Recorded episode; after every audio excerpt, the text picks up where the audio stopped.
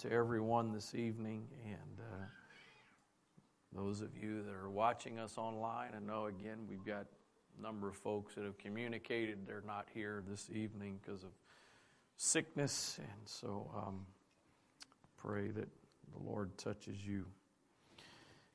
Amen. Let me get the Romans chapter 8. Romans chapter 8. And, Romans 13, verse 8. Romans 13, verse number 8.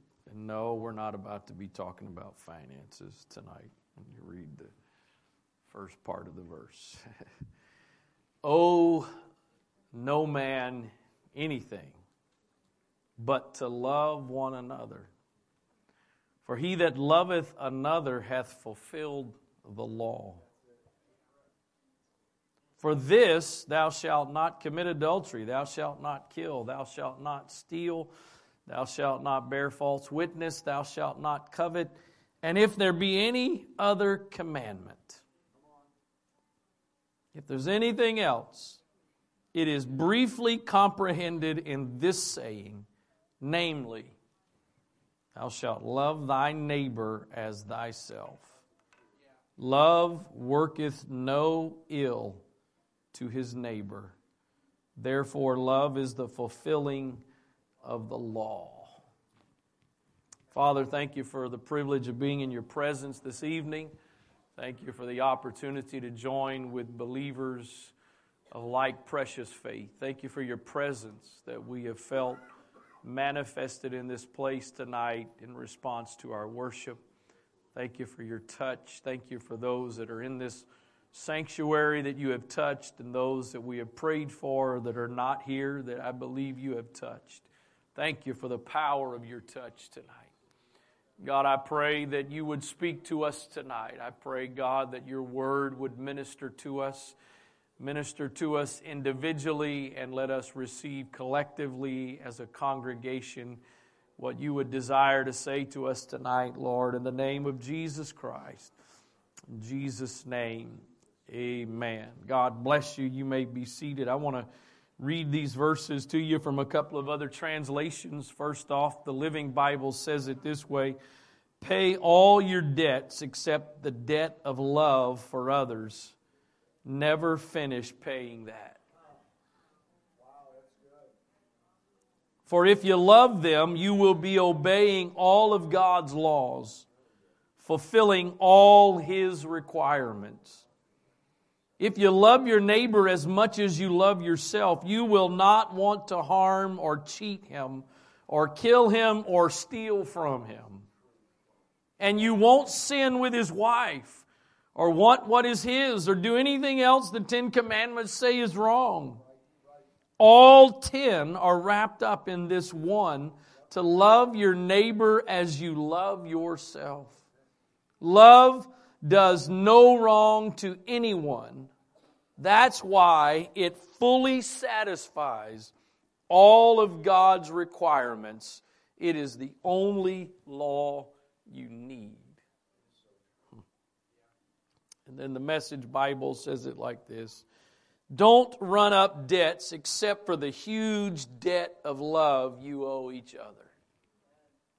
When you love others, you complete what the law has been after all along.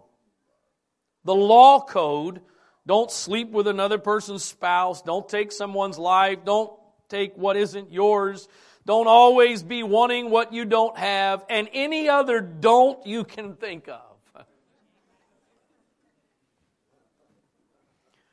Finally adds up to this: love other people as well as you do yourself. You can't go wrong when you love others. When you add up everything in the law code, the sum total is love. I know I've read it before because I've had to read the Bible through at least 3 times because I've gotten 3 levels of ministerial license, and it's required each time you get your license. So I know, if nothing else, for that reason, I've read these verses before, and I'm certain that other times as well I've come across them, but I don't, and I hesitate to keep saying it this way, but also, while I'm thinking of this, and I noticed the other night, I think it was when Brother Shelton was ministering, and I was just sitting over there. I saw a lot of Bibles. That was really cool. I know Thursday nights we're kind of rushing. I don't see as many tonight, and I don't have mine tonight. But I thought that I was not trying to guilt anybody or whatever. And I've heard of others scrambling to get a Bible. That's really encouraging. I mean that sincerely. But again, I've said it a couple times in the last several weeks. I've finished rereading all of Paul's epistles. I'm almost probably a little over halfway done with the other epistles, and just, man, there's some amazing stuff, even in the King James. And the other day, as I was finishing up Romans and read, I don't know that I recalled that Paul had referenced, had made this statement that you can sum up the law. That anything else can fall under this category of love your neighbor as yourself. It's really similar, and I'll go ahead and read them. Matthew 22 and 36. Master, which is the great commandment in the law? Jesus said unto him, Thou shalt love the Lord thy God with all thy heart, and with all thy soul, and with all thy mind. This is the first and great commandment, and the second is like unto it. I think that's supposed to be unto. I did a typo. Thou shalt love thy neighbor as thyself. Now watch this. Paul said that thou shalt not covet, and if there be any other commandment, it is briefly comprehended in this saying, namely, thou shalt love thy neighbor as thyself. Jesus says basically the same thing this way. On these two commandments hang all the law and the prophets. All the other commandments hang on these two things. Love the Lord your God with all your heart, soul, mind, and strength, and then love your neighbor as yourself. If those two things are the focal point of your life, everything else will fall in place. Everything else will take care of itself. The Living Bible says it this way, all the other commandments and all the demands of the prophets stem from these two laws and are fulfilled if you obey them. Keep only these and you will find that you are obeying all the others. Focus on these two and all the others will fall into place. Love the Lord your God with all your heart, soul, mind, and strength. Love your neighbor as yourself. You know, there've been several times throughout my ministry I've taught on or preached on love in some whatever. And I got to tell you, every time I teach or preach, and love is kind of the basic thing. I sort of, and it's got to be flesh. There's no way it's my spirit. There's just like this. Oh, whatever. Love. It just goes to show you don't understand love. If that's a person's reaction. Oh, we're going to talk about love. You don't understand love. Love is tough. Love is rough. Love makes you do things you don't want to do. Love makes you respond in ways you don't want to respond. Love makes you put up with junk you don't want to put up with. So it's no wonder that Jesus said, on these two things hang all the law. And Paul said, if you'll love your neighbor as yourself, everything else will take care of itself. Here's the other thing that I battle every time I teach or preach anything along these lines. Brother Wright, really? That's what you're going to talk about? That's what you're going to minister on? Really? Yeah, really, because I've seen fresh and anew in the last couple of months, my mind has been boggled again about fundamental things that it blows my mind people somehow think is okay. I'm not talking about the world and sinners. I'm talking about supposedly saved, sanctified, Holy Ghost-filled folks. You know, if I had trouble picking up this microphone, if this microphone pushed the limits of my strength, I'd be really stupid going over here and trying to carry this keyboard by myself. That's actually not too bad. Maybe I'm just that buff. Wasn't as heavy. Go grab a speaker. That would be stupid. See it this. Whoa, whoa. I'm the boss around here. I'll move them if I want to move them.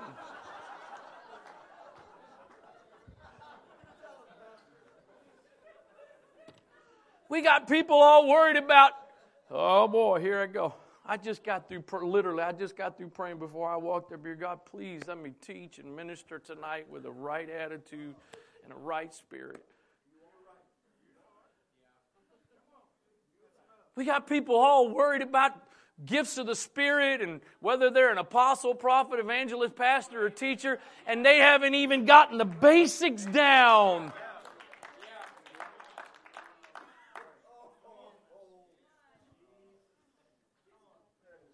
You need, if you don't have a proper foundation, you can't be building something that's going to last if it's not on the proper foundation. Paul, the guy that was in the third heaven, is saying, hey, everything hangs on this. Love your neighbor as yourself. And you'll hear it more throughout the rest of this evening. Many of us do this great job at loving the sinner. Well, we love the world. We're all about loving the world and can't give each other the time of day.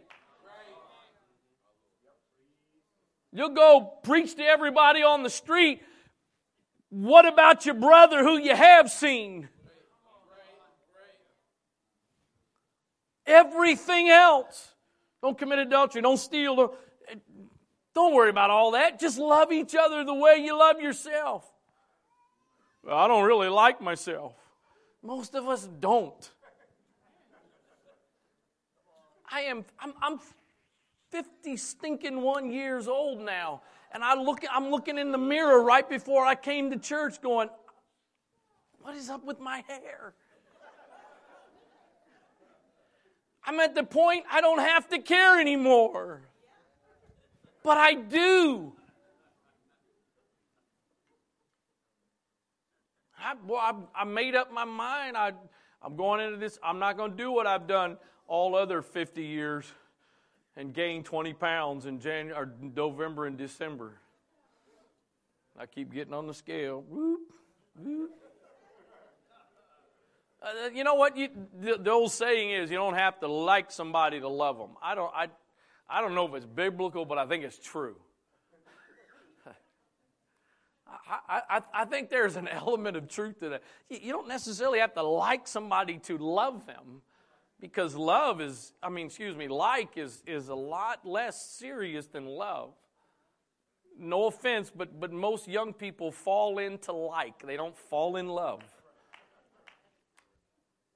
You fall in like, and the reason you can prove many times you fell into like is because when things start not going very well, you get out of it. When you fall in love, you're stuck. Like it or not, you're in it.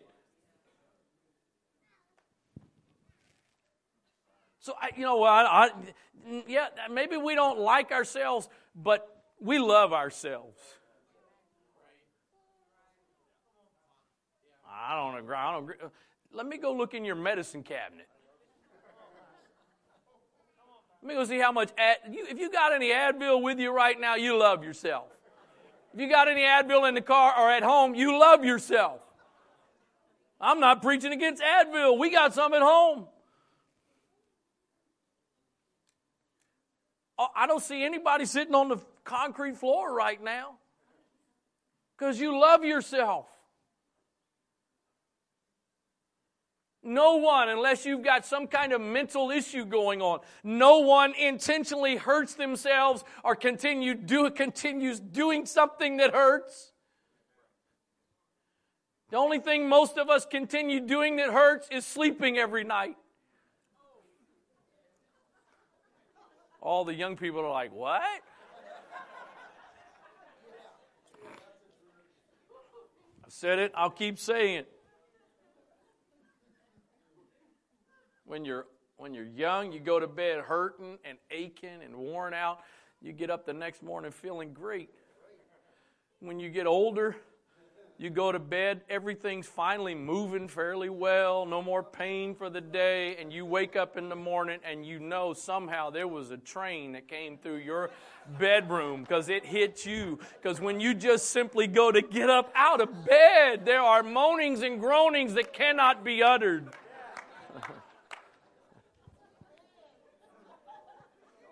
We all love ourselves. There may be some things we don't like about ourselves, but we all love ourselves.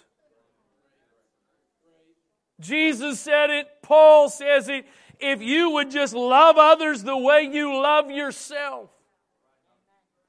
It is mind-blowing to me the things that others do to us that we get so mad about that we do to others.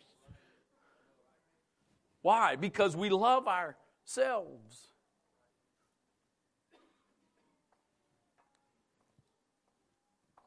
Watch this. Matthew 5:38. You have heard that it hath been said, an eye for an eye, a tooth for a tooth. But I say unto you that you resist not evil, but whosoever shall smite thee on the right cheek, turn him the other also. And if any man will sue thee at the law and take away thy coat, let him have thy cloak also. And whosoever shall compel thee to go a mile, go with him too. Give to him that asketh thee, and from him that would borrow of thee, turn not thou away. You have heard that it hath been said, thou shalt love your neighbor and hate thine enemy. But I say unto you, love your enemies, bless them that curse you, do good to them that hate you, and pray for them which despitefully use you and persecute you. If we are supposed to love our enemies, bless them that curse us, do good to them that hate us, pray for them that despitefully use us and persecute you, how in the world should we be treating those that are our brothers and sisters? If that's the way we're supposed to treat our enemy,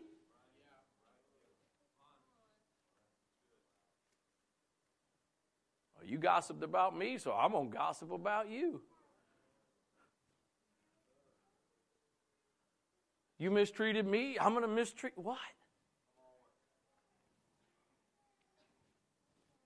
He said,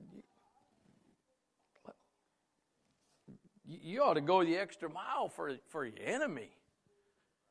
Much less your brother and your sister.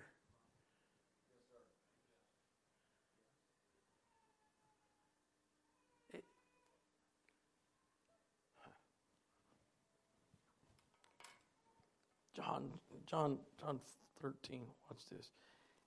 A new commandment I give unto you, that you love one another as I have loved you, that you also love one another. Wait a minute. How is that new? How is loving your neighbor, how is loving one another a new commandment? It's all the way back in the law. Love your neighbor as yourself. That's not a new commandment. But he says, I give you a new commandment. What's the new commandment? Why is it a new commandment? It's a new commandment because what he is saying, we'll read the next verse in a second, what he is saying is it's new in the sense this is supposed to be the defining characteristic of who you are. That all other groups are known by other things. They've got other qualities and characteristics that they are known by. But he's saying, this is what I want you to be known by, that you love one another as I have loved you, that you also love one another. By this, by what? Love, but love for who? Who's the one another?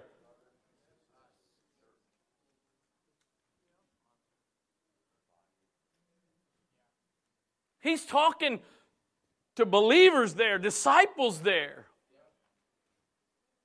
Clarify this. This is how they're going to know you're my disciples, that you have love one to another.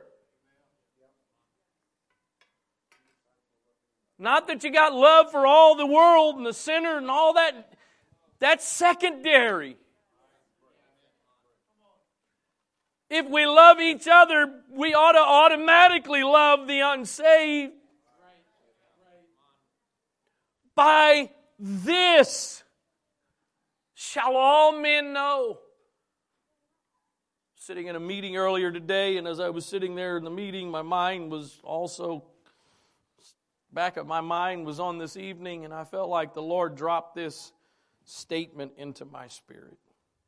Tongues is the initial evidence you receive the Holy Ghost. The fruit of the Spirit is the ongoing evidence the Holy Ghost has you.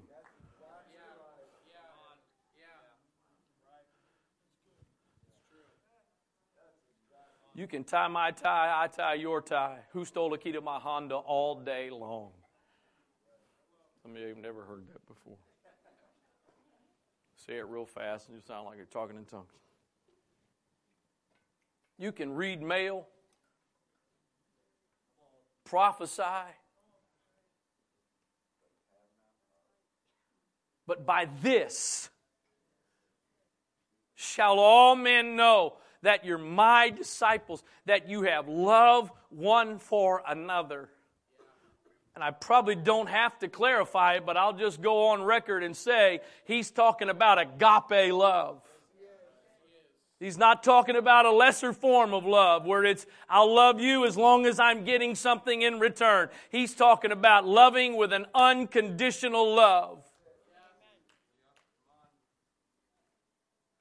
Can you imagine where you would be, where I would be if Jesus did us the way we do others?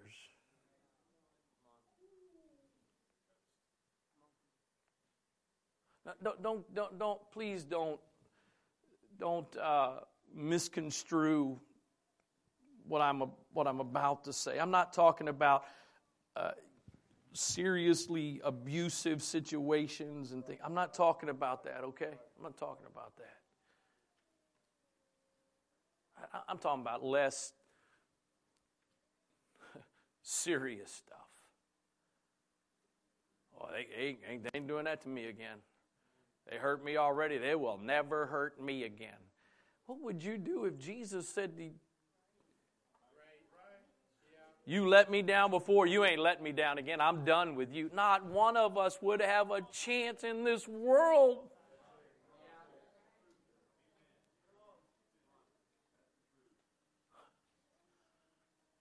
How amazing is it? We want him to treat us one way, but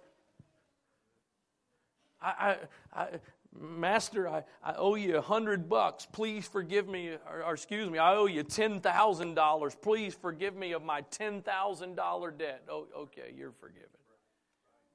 Walks away and finds a guy that owes him $100. You've just been forgiven $10,000, and now you're going to hold somebody accountable for $100 debt.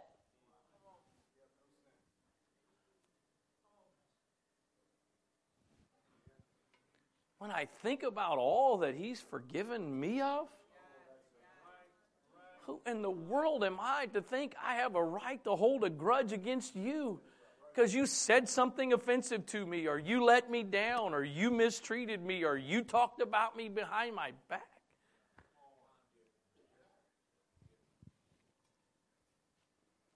He didn't say, by this shall all men know you're my disciples, that you talk in tongues, that you dance and shout, that you dress separated from the world, that you believe in one God. all of those things that are very important, that are fundamental to what we as apostolics believe. It's not one of those things that he said would be the identifying characteristic of his disciples. He said it's the way you love one another. I got a question tonight. If the world were to sit back and observe you and I for a while, would they identify us as his disciples because they see that we love one another, not tolerate one another, not put up with one another, but that we love one another? And you know what? This is not intended, and I have to leave it between you and God to judge it, and if you feel otherwise, then so be it. But this is not intended to be a defensive point that I'm about to make. It's not intended to be an excuse. But that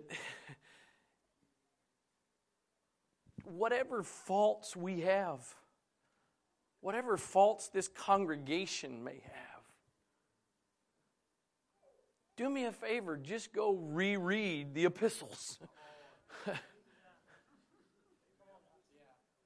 I said it at pause. Oh my goodness.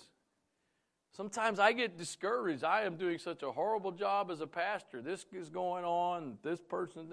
I just go read the epistles. Again, I know we got smaller kids here, but you know, we've had some issues with some fornicating, but at least it hadn't been a son and his stepmom.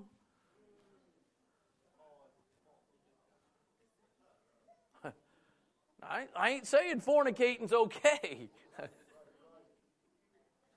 And you know, Brother Wright, you show favorites. Well, I promise you before God, I never intentionally do that.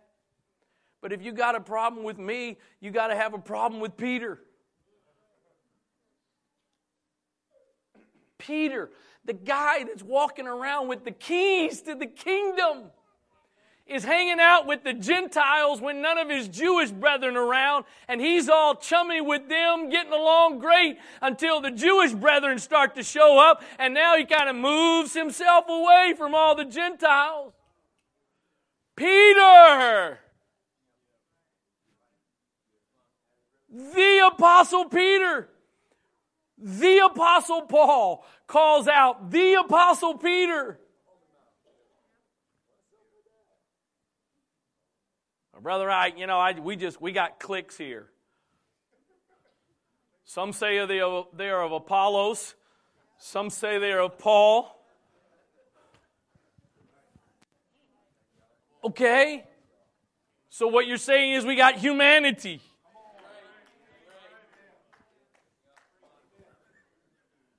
There's a slight problem. If there ever is a perfect church somewhere, if you or I decide to go there,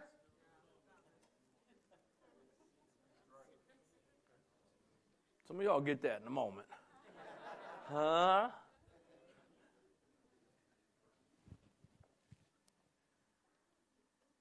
On this hangs.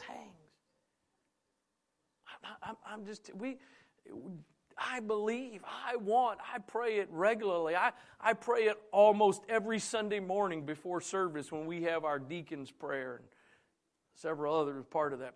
Almost every Sunday morning I pray, God, I pray that the gifts of the Spirit would operate in this service today. We need the gifts of the Spirit to operate here today. And we need the word of wisdom and the word of knowledge. And we need all these things working and operating. And Paul, in 1 Corinthians 12, is talking about all kinds of gifts.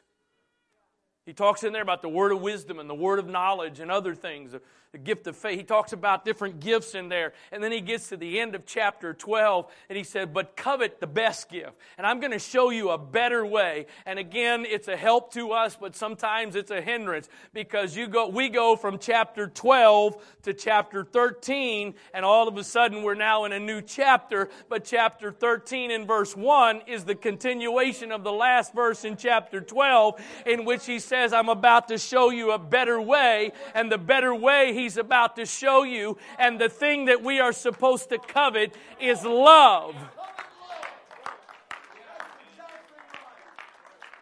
He says, if I do all these great, awesome, wonderful things, but I don't have love, it's worthless.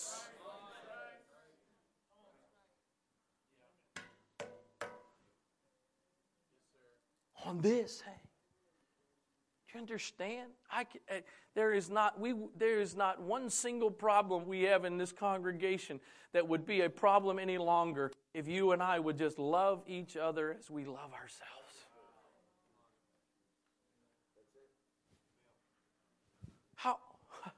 How simple is that?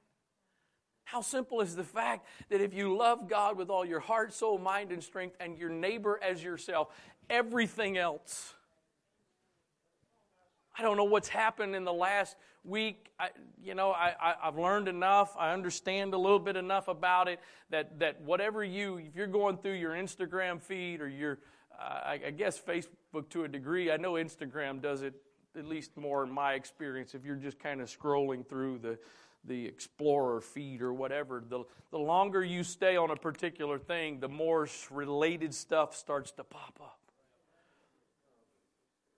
And somehow, I don't even know how, but somehow the other day, what popped up that I started on was, this lady who is, her Instagram name is Reverend something or other, but she has been decompressing, I think it is, from her Christianity and all of the things she went through.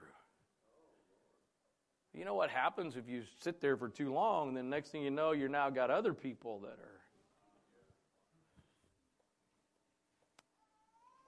People, I don't go to church anymore because of this, and I don't this and that, and blah, blah, blah, and blah, blah, blah. Please tell me you don't go anywhere in the world then. Wherever you go, you're dealing with imperfect people.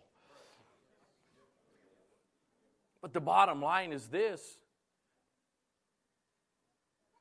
If we got a lack of love, we're going to end up with some problems we shouldn't have. Love doesn't mean you're never going to have issues and problems. Love doesn't mean you're not going to say things that are hard to hear.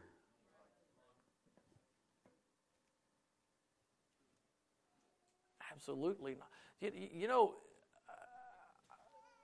The problem we face, and there was a verse or something recently that started this. I wish I could think of it, and I can't think of it offhand.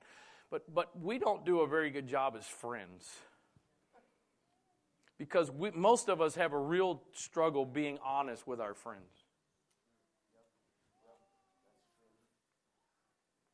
Do you think I'm this way? Oh, no, you're not that way. Oh, no. No. So what happens is we have to have enemies who don't really care anything about us, but they'll tell us the truth. Because we won't.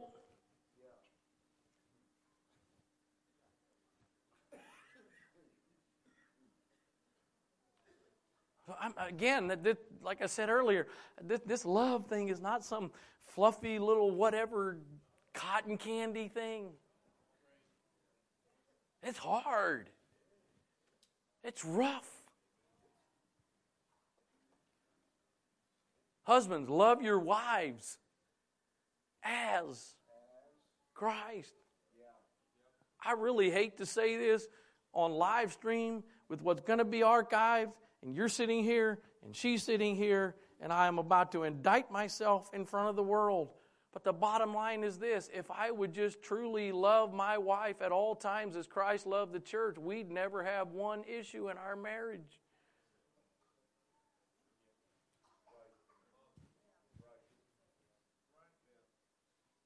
As much as I'd like to blame her for whatever problems we may have, if I would just, because at the end of the day, he can blame me for my issues and my problems, but he never did that. He loved me and gave himself for me and provided everything I needed to overcome my issues and problems and my struggles. So love is not some wimpy, mamsy-pamsy, flighty thing.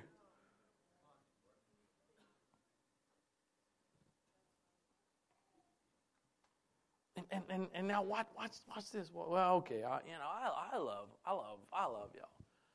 Listen to what Peter said. 1 Peter 1:22. Seeing you have purified your souls in obeying the truth through the Spirit unto unfeigned love of the brethren. You know what? Let me go back to something before I go there. Where's it at? Tell me I don't have it in here. Oh, there it is. Never mind. We'll get there. Getting ahead of myself. Seeing you have purified your souls in obeying the truth through the Spirit unto unfeigned love of the brethren. See that you love one another with a pure heart fervently. I got a question. I want you to ask yourself a question. Do I love my brothers and sisters fervently?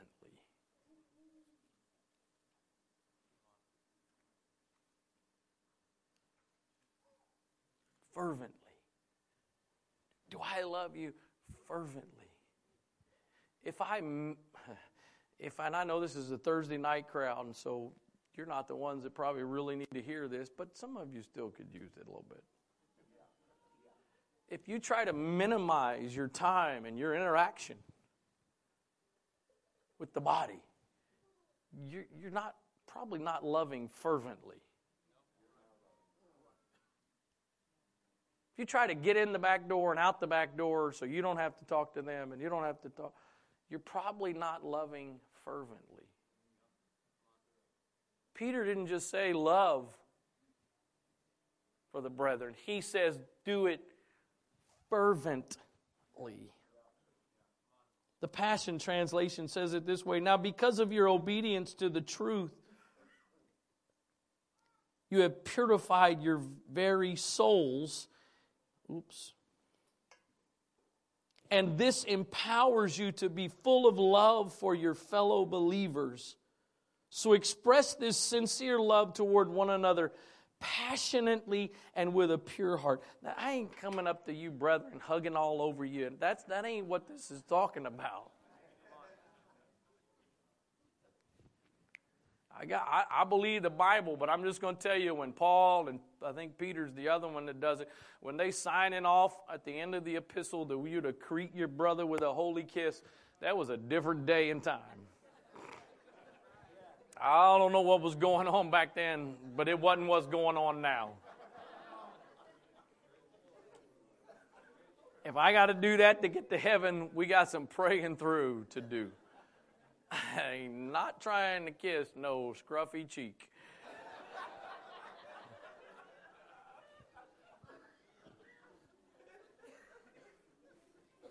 He says, love toward one another passionately and with a pure heart. Passionately. That's why. And you know what? Let me just take a little segue here for a second. Let's not ever stop referring to each other as brother and sister. That's exactly right. First of all, I think it's a sign of respect, but it's also a continuous reminder. You know, there's this big deal in the church world today, everything on a first-name basis.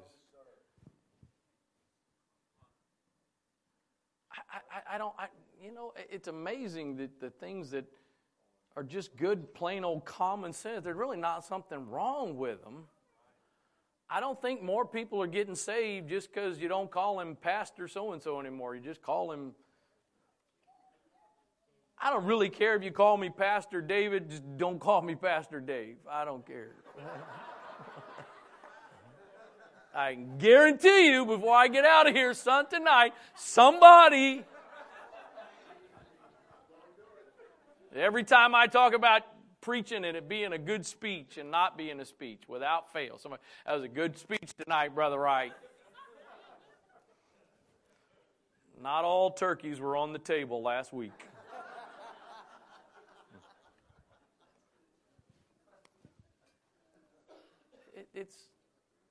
And let me tell you something. I'm going to take a segue on the segue. You know, I've heard this more and more commonly the last several years with men of God, just referencing them by their, Stone King this, and what in the world? Well, they're not any, but no, they're not, but walk into the admiral's office and just call him by his first name and see what happens. Something about the office that it's not about the individual. So when I say brother, and I realize those of you that are younger, I probably don't say Brother Tommy, but anybody that's my age or older, that's just again, yeah. First off, I think it's respect, but it's also it's this bond that we have.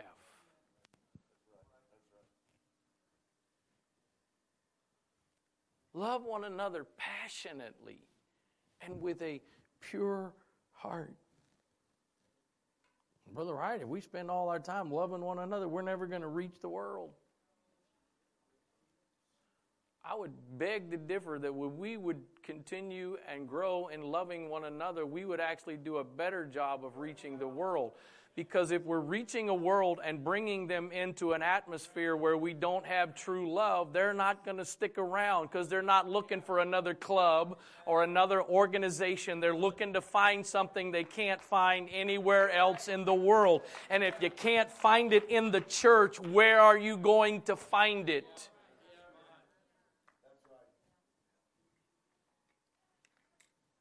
I've been deeply concerned the last several years now at how quickly stuff out there can divide us in here. I said us. I'm not talking about the church world. I'm talking about Antioch Central. Who's in the White House or not? Vaxxed or not? Masked or not? It's a scary thing when stuff so simple as that can get us bickering and fighting with one another. I don't have to agree with your politics to love you, and you don't have to agree with mine to love me.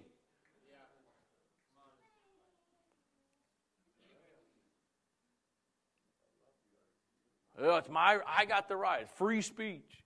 You know, there's a lady that was coming for several years, and you know what? On what part of me says, that's ridiculous, that's no excuse, and it's not, but there's a lady that was coming for several years, pretty faithful on Sunday mornings, that will not come, at this point has stated, she will never come back. You know why she's never coming back? Because of stuff she read on Facebook from people a part of this congregation posting. And some stuff that, you know what, you were probably, at least from my perspective, what you were saying was true, it was right. But is it worth it? Is it worth it? Well, if that's there, that's like giving a baby a T-bone steak and saying it's food, so they ought to handle it. What?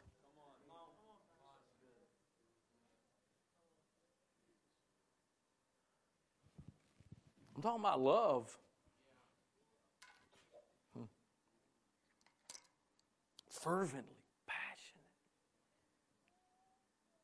When you love fervently, you can't wait. What's the next opportunity? What's the next chance I have to be around my brothers and sisters? What's the next thing we get to do together? I'm not talking all about just praying all the time. That's what happens when you love fervently, passionately. How many thousands, if not hundreds, if not millions of people faithfully go to church, check off the box, but do not love fervently?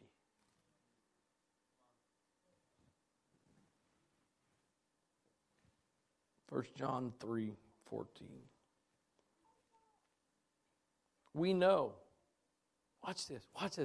We know that we have passed. This is how we would most of us would say it, we know that we have passed from death to life because we have been baptized by full immersion in the name of Jesus Christ for the forgiveness of sins, and we have received the baptism of the Holy Ghost with the evidence of speaking in other tongues.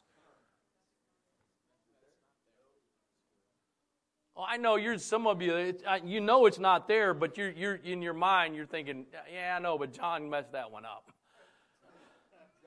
I mean, I realize John said that, but he kind of got that one wrong. He forgot about the day of Pentecost.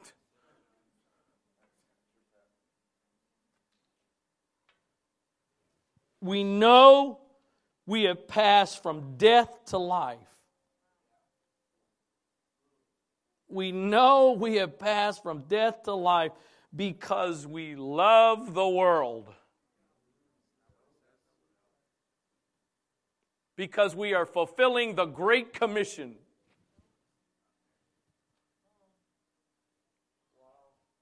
None of those things. We know that we have passed from death to life because we love the brethren. He that loveth not his brother abideth in death. And for all the sisters in the house, that ain't leaving you out. Because he's not talking gender there. Generically, the brotherhood. This is how we know that we have passed from death to life because we love the brethren. He that loveth not his brother abideth in death. Whosoever hateth his brother is a murderer, and you know that no murderer hath eternal life abiding in him. Hereby perceive we the love of God, because he laid down his life for us. Literally laid down his life for us. Most of us will more than likely never be put in a position to literally lay our life down for another person. Not saying it will never happen, but it's not the norm. Does that mean we were excused from laying our lives down for someone else? Absolutely not. In fact, you would think we'd be a little more willing because we're not really asked to do it in the ultimate sacrifice. I'm going to lay my life down.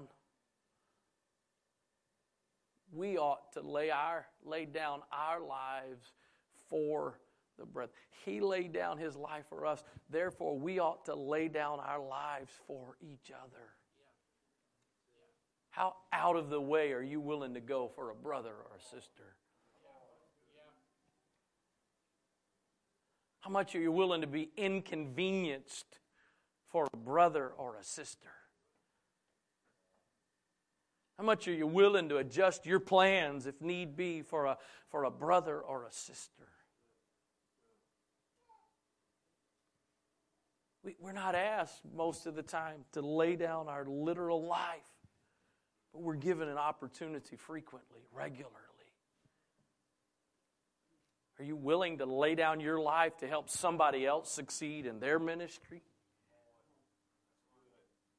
Are you willing to lay down your life, perhaps give up recognition and support somebody else in what God is using them for or doing through them? Your name never be called. No one ever give you the credit.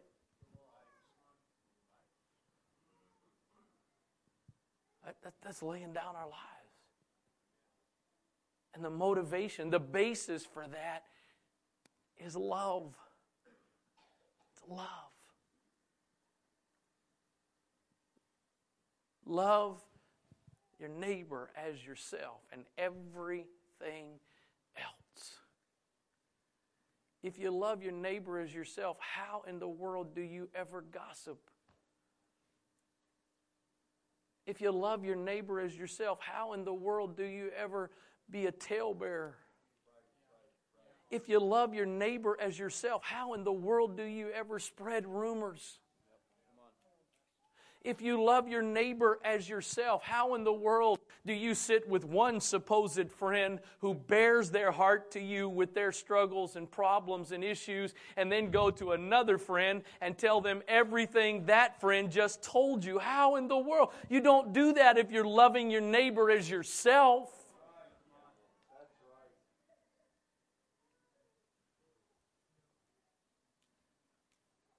And by the way, in case you don't know it, the person that's willing to sit there and tell you everything about everybody else, it's not because they've got so much trust and confidence in what a wonderful person you are. And if you think that they're confiding in you and you can confide in them, you are the biggest fool in the world.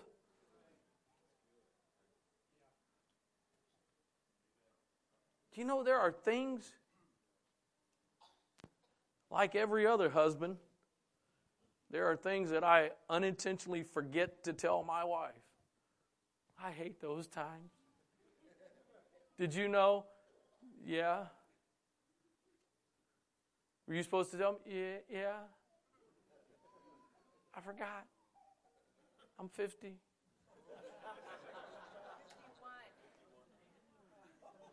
It's a decade.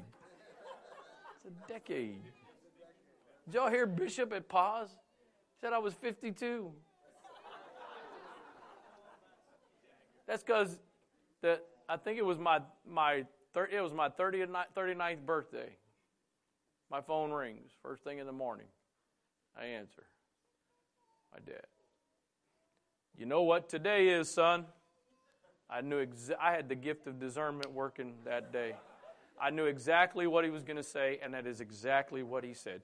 Today is the first day of the 40th year. That's fine, but I am 39.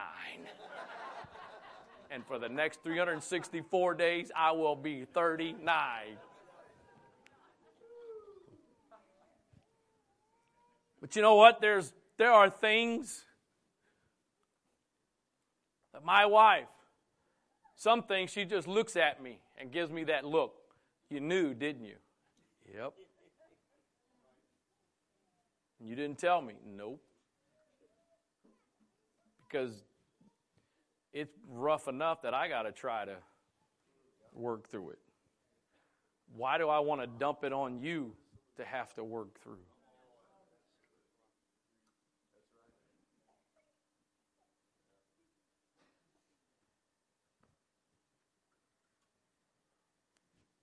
Probably one of the scarcest resources in the world is a confidential friend.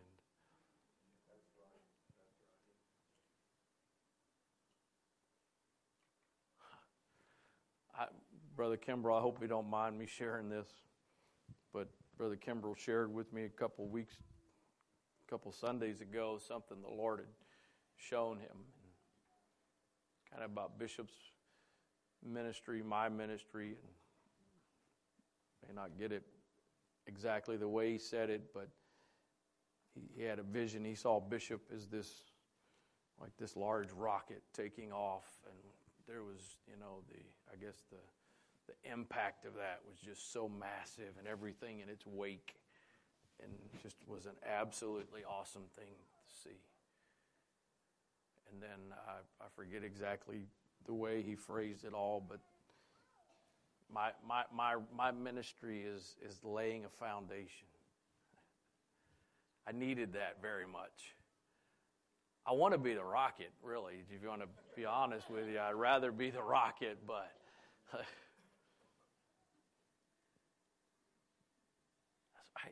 I'm telling you, man, we just came off. Brother Wright, don't you?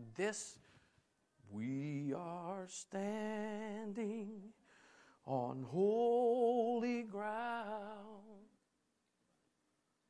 We had people come from all over the nation to Mecca.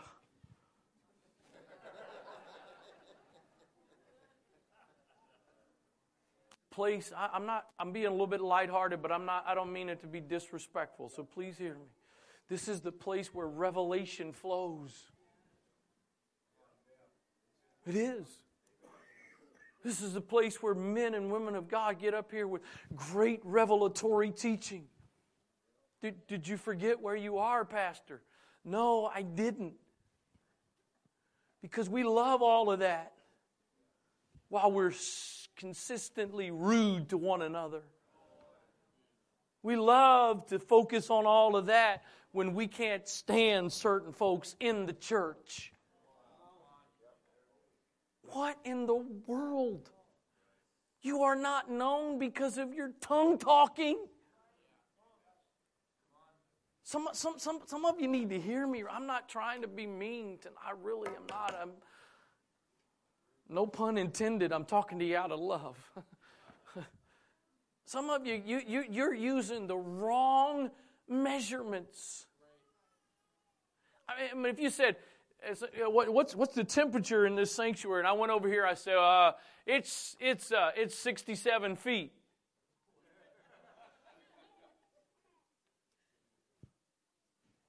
What? Feet is a valid measurement,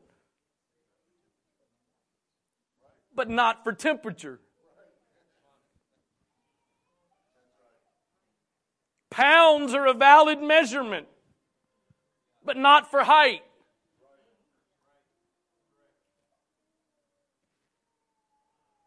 Tongue talking is an indicator you got the Holy Ghost. But the fruits show whether or not the Holy Ghost has you. If I can't stand you, I may have a problem. And I might need to look in the mirror first before I decide what all the issues are that are your issues. Oh, Lord.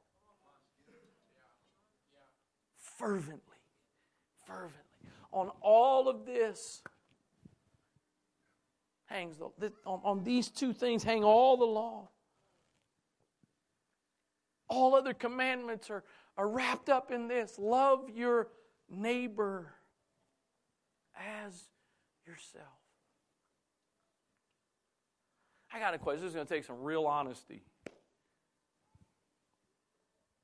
How many of you have considered, I won't say have ever, because there's probably a few of you that would fall into that category. But let me ask it this way. How many of you have at some point consistently, intentionally hurt someone close to you? Premeditated, intentionally hurt them. A couple people. Thank you for the honesty.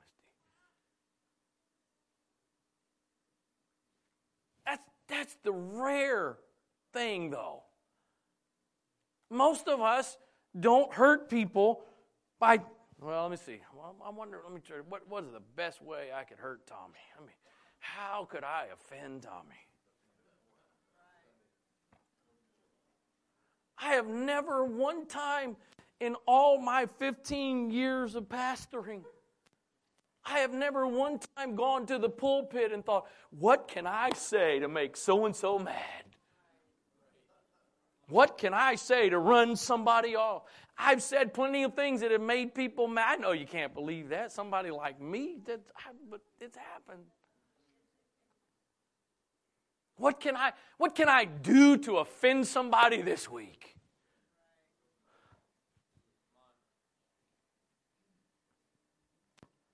You know what? If somebody does something that offends me and I love them as I love myself, then I need to first and foremost give them the benefit of the doubt. You know what? I don't normally go around hurting people just to hurt people. And when I've hurt people before, it usually was not intended at all. So there's a good chance before I jump to conclusions, maybe I ought to step back and love them the way I love myself. I know this is going to be such a ridiculous statement.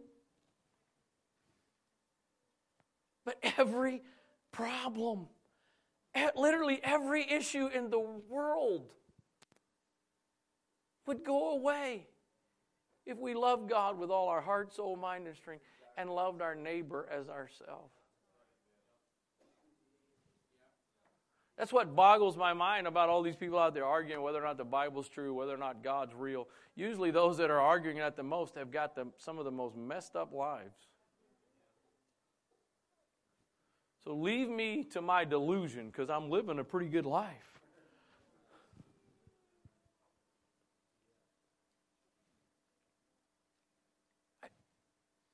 I love. I mean, I just think about, you know, you just put it down into some practical levels.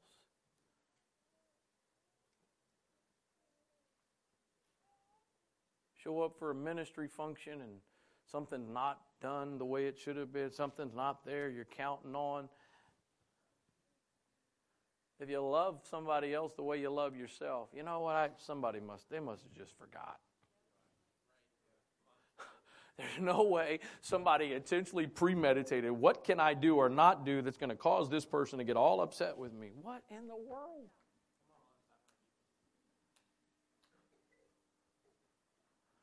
Bottom line is, most of us don't like for people to be mad at us.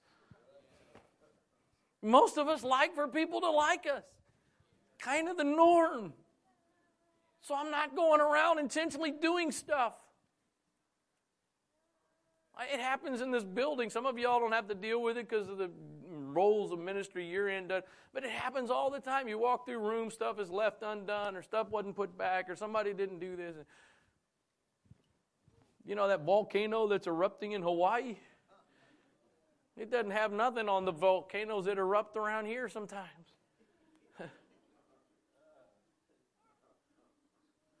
You know what? I'm hopefully not in the flesh, hopefully in the spirit, but I'm trying to intentionally get this down to some nitty-gritty levels, because some of y'all are just so great up here in the heavenlies.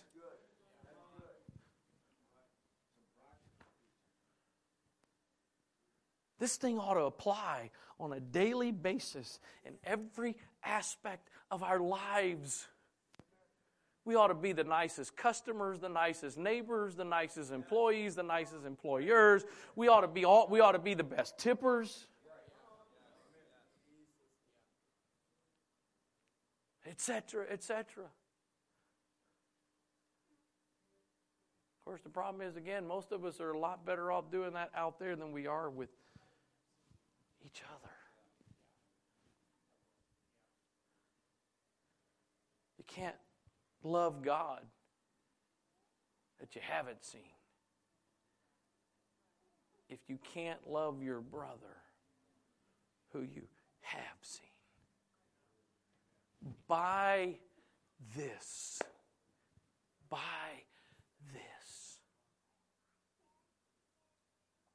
What good is an oikos that's not based on an atmosphere of love?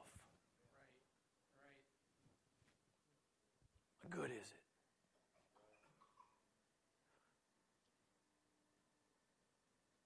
But what good is one that is based on an atmosphere of love? An atmosphere of love is the safest place in the world.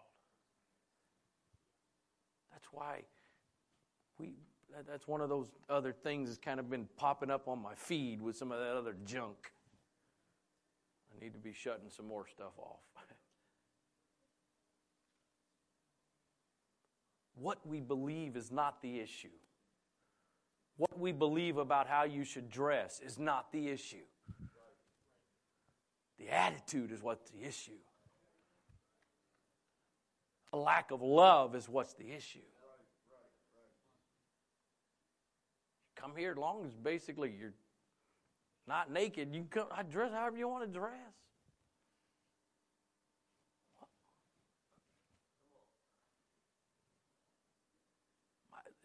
It's amazing. I need to quit before I get into this one, but if you stand for morals and values, you are intolerant. The most intolerant people in our world today are the ones that stand for tolerance.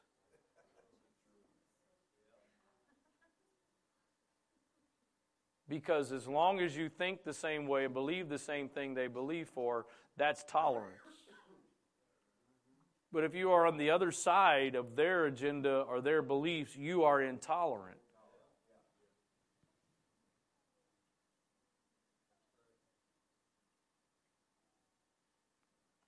I will say this as generically and whatever is possible.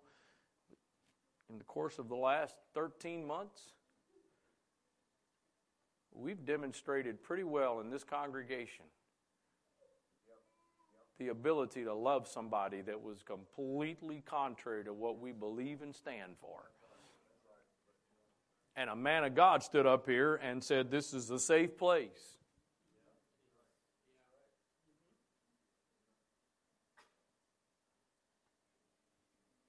Because if you have love,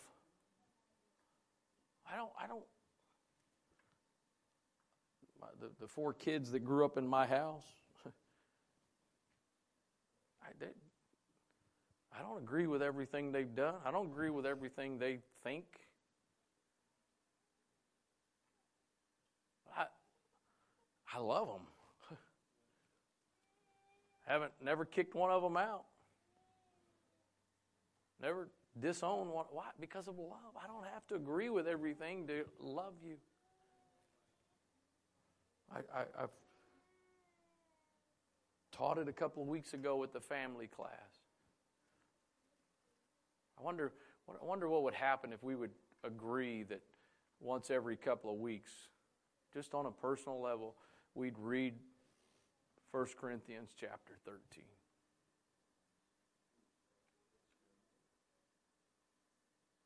Well, it's just every couple of weeks, especially in some of the other translations. You ought to, read some of the other translations besides the King James and some of the ways it tells you what love is, what love does. Love covers. Love covers. Love covers. I've heard my dad tell this, and there are these kinds of things, and now I've lived them myself. And I don't say this by the grace of God. I don't mean it. By the help of God, I don't mean it to sound braggadocious or whatever. But I've now experienced it for myself where I've sat across the table or sat across from somebody in my office who is confessing significant sin.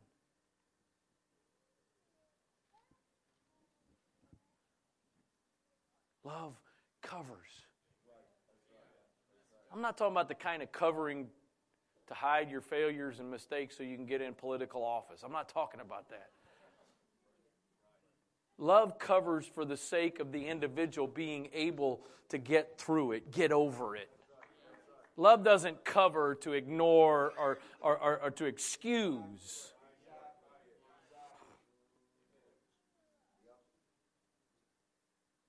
How many of you ever been going through a struggle, you messed up, you committed a sin, since you've been in church, and you came in and you felt like everybody was watching you? Anybody ever go through that? A couple of you. Everybody. They probably weren't. But it felt that way. It's a great thing when they probably aren't. Versus maybe they are because somebody, rather than covering, uncovered.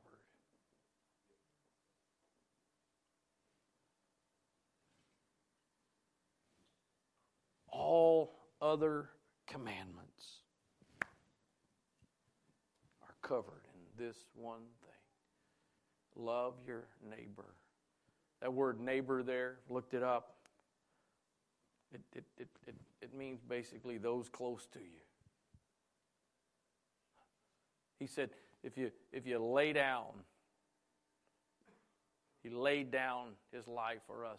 We ought to lay down. That word lay there means to set aside. I'm going to put my agenda. I'm going to put my desires, my my goals, my ambition. I'm going to put them aside for your sake. I'm going to lay it down.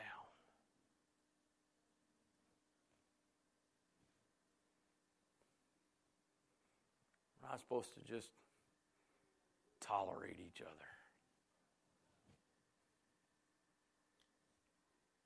It is the mark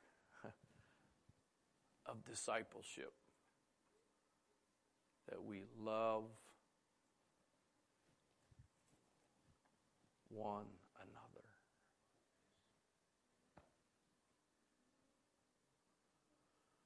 Father, out of all the things, the qualities or characteristics you could identify with, you said you were love. You could have said you were power, authority, might, many other things, but you, your word says that you are love. God, I pray that you would help us. Lord, I'm sure it feels like at least there's always more we can be doing to reach the world. Feels like it's just never enough.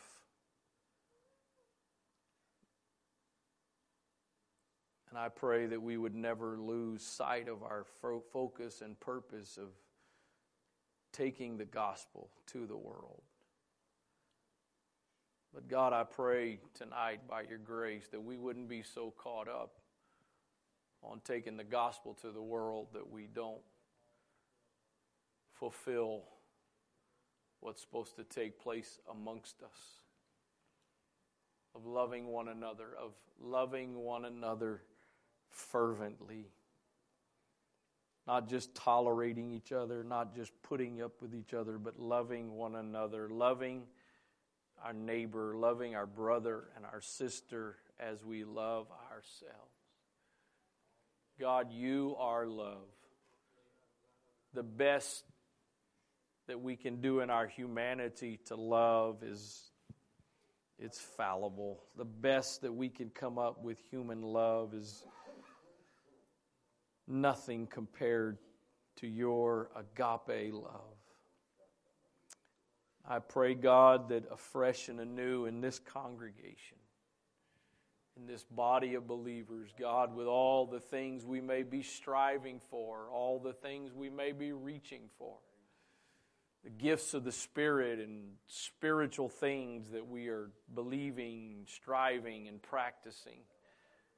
Don't let us miss and overlook those foundational, fundamental things that you said very clearly when you were on this earth, and throughout the epistles repeated and echoed by the writers, that the importance, the significance of love in your body. Brothers and sisters, help us tonight, Lord. Help us tonight. Lord, we're not here to just be a social club.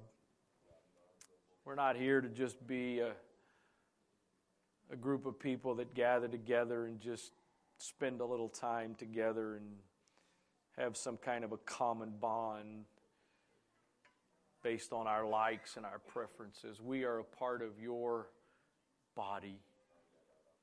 And your body is supposed to be representative of you, so let your love flow afresh and anew through us to one another. God, any breaches that there may be, any divisions that there may be between us and our brothers and sisters, I pray that by your grace those things would be mended and healed, Lord. That we would love each other the way you have loved us.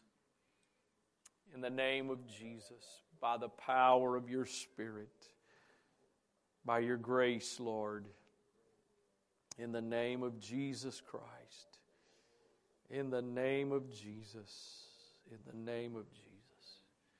Thank you, Lord. Thank you, Lord. Thank you, Lord. Praise God.